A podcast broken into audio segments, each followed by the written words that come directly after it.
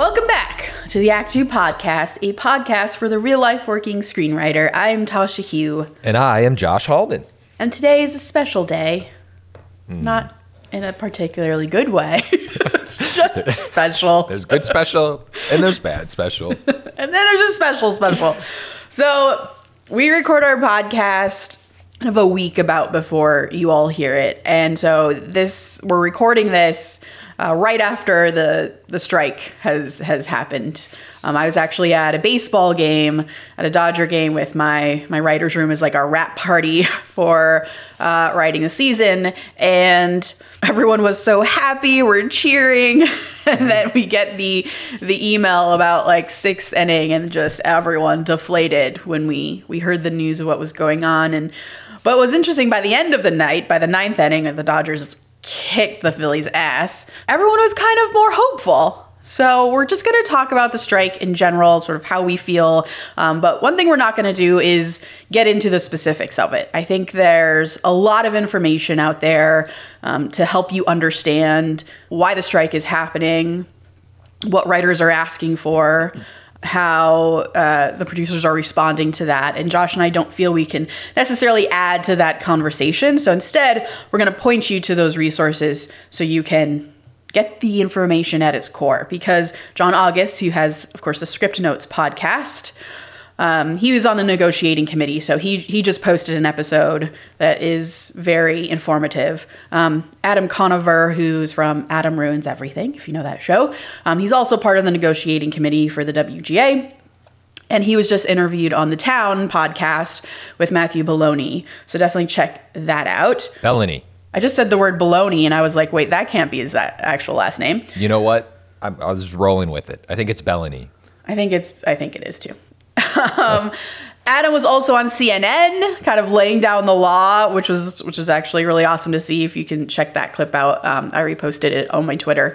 And then definitely Google, like Google WGA strike FAQs, the WGA strike rules. You can Google all of that, and that's available for everyone to look through and really mull over. So um, those are some resources we think you should check out. And then we're just gonna kind of talk about how it's affecting us as writers, our careers, how we feel about it, and hopefully use this as a therapy session. I love therapy sessions. And I'm glad we, we're doing this podcast to direct people to other podcasts. So let's. um, Yeah. Well, you know, we're a democratic. no, we are. We. It is. It, it. It's just an onslaught of information, and in all seriousness, John August is great at. You know, he knows so much, and he he he uh, is very precise in explaining certain things. And I listened to some of that. Um, the town episode you were talking about, and also is really good. I mean, that was someone Yeah. who's like ground floor negotiating. I, I think that's great. yes. Yeah. Per our, our normal thing, instead of facts, we're going to talk about feelings. Oh, we don't deal in facts on this podcast. We deal in how we feel. oh. emotionally we what do we we were talking yesterday and i asked asked you how you felt like when you go into Yeah. the doctor's office and you're either a zero smiley or a frown face or are you a 10 super happy smiley face where are you today tasha What's like middle face where your your smile is just a bar? yeah that's that's a five Oh, it's a five. Okay, I'm a five. you're a I'm five, you were a Yeah, four yeah, yeah. yesterday Yeah, I'm a five. I'm a five punching up to six. There you go. All right, so let me ask you this: You were at the baseball game. You were hit by the wave of emotions, but by the end, you said you you were all feeling a little optimistic. Yeah. Wh- where? Why? Where was that optimism coming from? Was it because you were all together and you were just cheering each other on, and and and and it just felt like the right thing to do? Maybe a drink or two were flowing. You know, it's interesting because the two people in particular who were very much like, it's going to be fine, it's going to be okay. They had two very different circumstances, both of which are very valid. One has a job at the end of this. Gotcha. She knows that she's going to have have some some job security, um, and that she she works on a very popular show that um, is definitely getting stopped right now.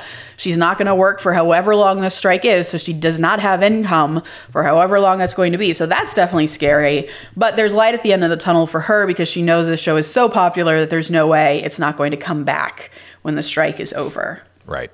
And then Another person is just very zen. so, like, this is the path I'm trying to tread. Um, that's why I'm trending upwards towards six. Is she was like, there's nothing you as an individual can do. You, you, you worrying about it isn't going to make the strike last any shorter. And so just let it go, do what you can, do what's in front of you, and that's all that you can do. Mm. And so that really helped me and is a good reminder for whenever I start stressing out about future worries of all of because I mean you and I both share this trait of like thinking of the worst case scenario and um, instead of doing that she's like no bring it back. Where are you now? What can you do right now? Yeah. Let go let flow. Yeah. Yeah. Yeah. Okay how are you feeling on the scale of sad face to smiley face I'm a roller coaster I go up and down okay and that that's just I think part of my personality. I, I can't stay in a stable uh, emotional state for too mm. long. Just generally. Just generally, like you have to do something to spice it up. I need or yeah. spice it down. Yeah, give me something that puts me in a compromising situation to make me worry, or I need life. That actually makes a lot of sense now. I need to feel throughout the day. like the time we were at 82 and you got in a massive fight with one of the guests that I brought about James Bond. Listen. I felt like you just needed something in that moment, and now I know what that was. I'm sorry. he was wrong, though, if I recall. So it's fine. But you know, we were all entitled to our opinions, and for some reason, I just didn't accept his. Uh, I do. I yeah. I, I, do. I still feel bad about that, but I am feeling. The, the thing is, is I just don't like massive change. Right. I do like change because it's a necessary part of life, but when there's so many things, when it's like a drawn out change, like during the pandemic, I went into some dark places because sure. I was like, how's this gonna? How's like, where's life? I mean, I don't mean to compare this to the pandemic, but um, you know, it's just so much uncertainty and you don't know what's going to happen. And it's very easy, very easy to let your mind just go in a very crazy place. You know, yeah. I've had conversations talking with friends like, is this like a cleanse of the industry? Is this going to push people out? Because if the strike happens for a really long time, people just can't survive, you know? And it's, it's true. And so I think about that. And, and then I know we were going to talk about this, but I was working on a couple things that just basically got stopped. And in my head, I'm like, they're dead. I just think they're dead. Like I don't know what what's going to happen to them. We had momentum with them, and that momentum just just done. So yeah. that was a bummer. well, let's transition into that then. Like, how's the work stoppage affected your material, your career, your job right well, now? Well, because I operate in specs. Like I love features. Like that's that's what like that's you know you go all in on something and then this kind of stuff happens and you're like oh wow maybe maybe, maybe I should get into animation. Yeah, maybe, this, maybe I should. the animation thing wasn't such a bad idea. Um, but yeah, it just it it has affected me in the sense of we were like out to actresses on one thing. You know, we had the director, the actor, and then it was just like done, stop. I don't even know what happened to it. So I mean, my understanding is they can continue to package these things they just can't make a deal with you. So they can get everyone else's deal in order. And then it isn't until the strike is over that they can make their deal with you. So they can't make the movie because they can't make a deal with you. So you buy actually buy the script. There's the there's the optimism, number one. Yeah. Number two, not to jump around too much, but I had a spec that got put put on pause. We were taking out a spec and I talked to my agent and he was like, We're gonna just stop. We're gonna we're gonna put a pause on this. I talked to the producer about it the producer was also a little optimistic where he was saying, well, maybe if we come back to it after the strike, not only your spec, but other specs can be positioned as something that's new. This has been something that the writer worked on during the stoppage, and now we are taking this out into the world. Yeah. So there's always a way to spin. It's material. new and exciting. Right. Versus re rebundled. Yeah. So you are just for clarification, you have two you had two specs leading up to this strike. You had one that was with your agents and had a producer attached, and you were ready to take it out into the world, meaning try to sell it at Universal and Netflix and, and all the places that could pot- potentially make and distribute that movie. And then you also had another one with a different producer who also had a director attached. And then you were going out to actors for that one. Is that right? That second one has a director and an actor attached. And we just needed the female uh, Okay. lead because we were try- we were packaging it. The other thing is because I'm not 100% sure how much I can talk to people. Like I've just not even Right. I haven't le- even followed up on certain things and I know if I talk I don't want to get into a conversation with a someone who's on the project then we just start talking about notes and then all of a sudden you're like wait a minute. What's going I cannot on talk here? about that. What's yeah. going on here? Anyway, so that's how it's affected me. Yeah. I, I'm, st- you know, even talking this out though, feeling a little better. Feel, feeling a little better. I don't know. I think so. Yeah, I think it's I think it's great. I think I think your your producer saying that they can um, you know, package it as something new and exciting when the strike is over is great. That's super optimistic. And yeah, I I, I know that there are people who are definitely asking these questions like can I package? Can I do all of this? Because a lot of producers don't want to cross the line. They want to respect writers. A lot of producers that I've spoken to anyways 100% agree with the writers and are on that side that they should be paid more. Um, but it's not up to them, right? Like, It's their bosses who are in these meetings, not them, um, or their bosses' lawyers, really. So they understand and don't want to cross any picket lines, but they want to work. They also need to survive and pay their own mortgages. So what can they do? What's in front of them? The same way for us, we can maybe write a spec during this time and work on our own stuff during this time, um, so long as we're not sending it to our agents or anyone else. So what can they be doing? And it feels like they can be going to get an actor for you and then just holding on to that package until it's ready to go. So you cannot send a spec to your reps, correct? Correct. Okay. Or to producers. Correct. I don't know why. I don't know why you would do that. I'm just clarifying Yeah, it to you. yeah. Um, but yeah, that's how it's kind of affected me. I know you were working on 500 things. So what yeah, it's been int- I had to cancel all my meetings this week that I had. Like I had some generals going on. I I had dinner actually with my execs on my Tomb Raider project, and we've really only met maybe once before a long time ago and then everything has been over zoom and so we were finally going to have a dinner after all this time and i was really excited for it. And then i realized last night it was supposed to be tonight and i realized last night i was like wait i can't meet with them because i want to talk about other projects. I want to talk mm-hmm. what else do you guys have in the pipeline that would be great for me? Or what are you looking for that i could bring to you? And we can't have any of those conversations. And so I just emailed them and said, Hey, I, I'm so sorry. But after thinking about this a little bit longer, I realized I think I don't think it's it's wise for us to have dinner tomorrow night. But Yeah. um after the strike, let's definitely get it back on. And they're super understanding. And that's been something that's been interesting is that everyone that I've had to cancel with for this week's worth of meetings have been very understanding of of the strike and the rules and and all of that. And honestly, it's like kind of a relief. It feels like like finally you can kind of take a break a little bit. At least for me, mm-hmm. there's been so much. I mean, you too. You've been working so hard on all of these scripts. It feels like fine, like all the other fluff of like meetings and networking and all that other stuff that you have to do Yeah. can finally like stop and you can mm-hmm. focus on what you love and what's most important. I have a friend who is pretty tied up. I who who is who is pretty busy, and he he was getting killed. Like last month, he was just in over his head, and he made a comment to me where he was like, "I just hope this strike happens immediately so I can stop, rather than like having it drawn out. Like you Yeah. know, where it, wa- he's like, I just hope it gets activated immediately." Oh And, man. um, and, uh, Just because he was working so hard on scripts and stuff. yeah, he needed a mental break. Like he actually needed, which is a great problem to have, by the way. Yeah, if, totally. If, uh, if, uh, if you're a writer, yeah. So then, are you? What are you going to do in your downtime? Well, I still have Tomb Raider going because that's that's Animation Guild. So and that's like well into production. So that's I had no I have no other additional writing or anything to do on it either. So um, that's going to continue.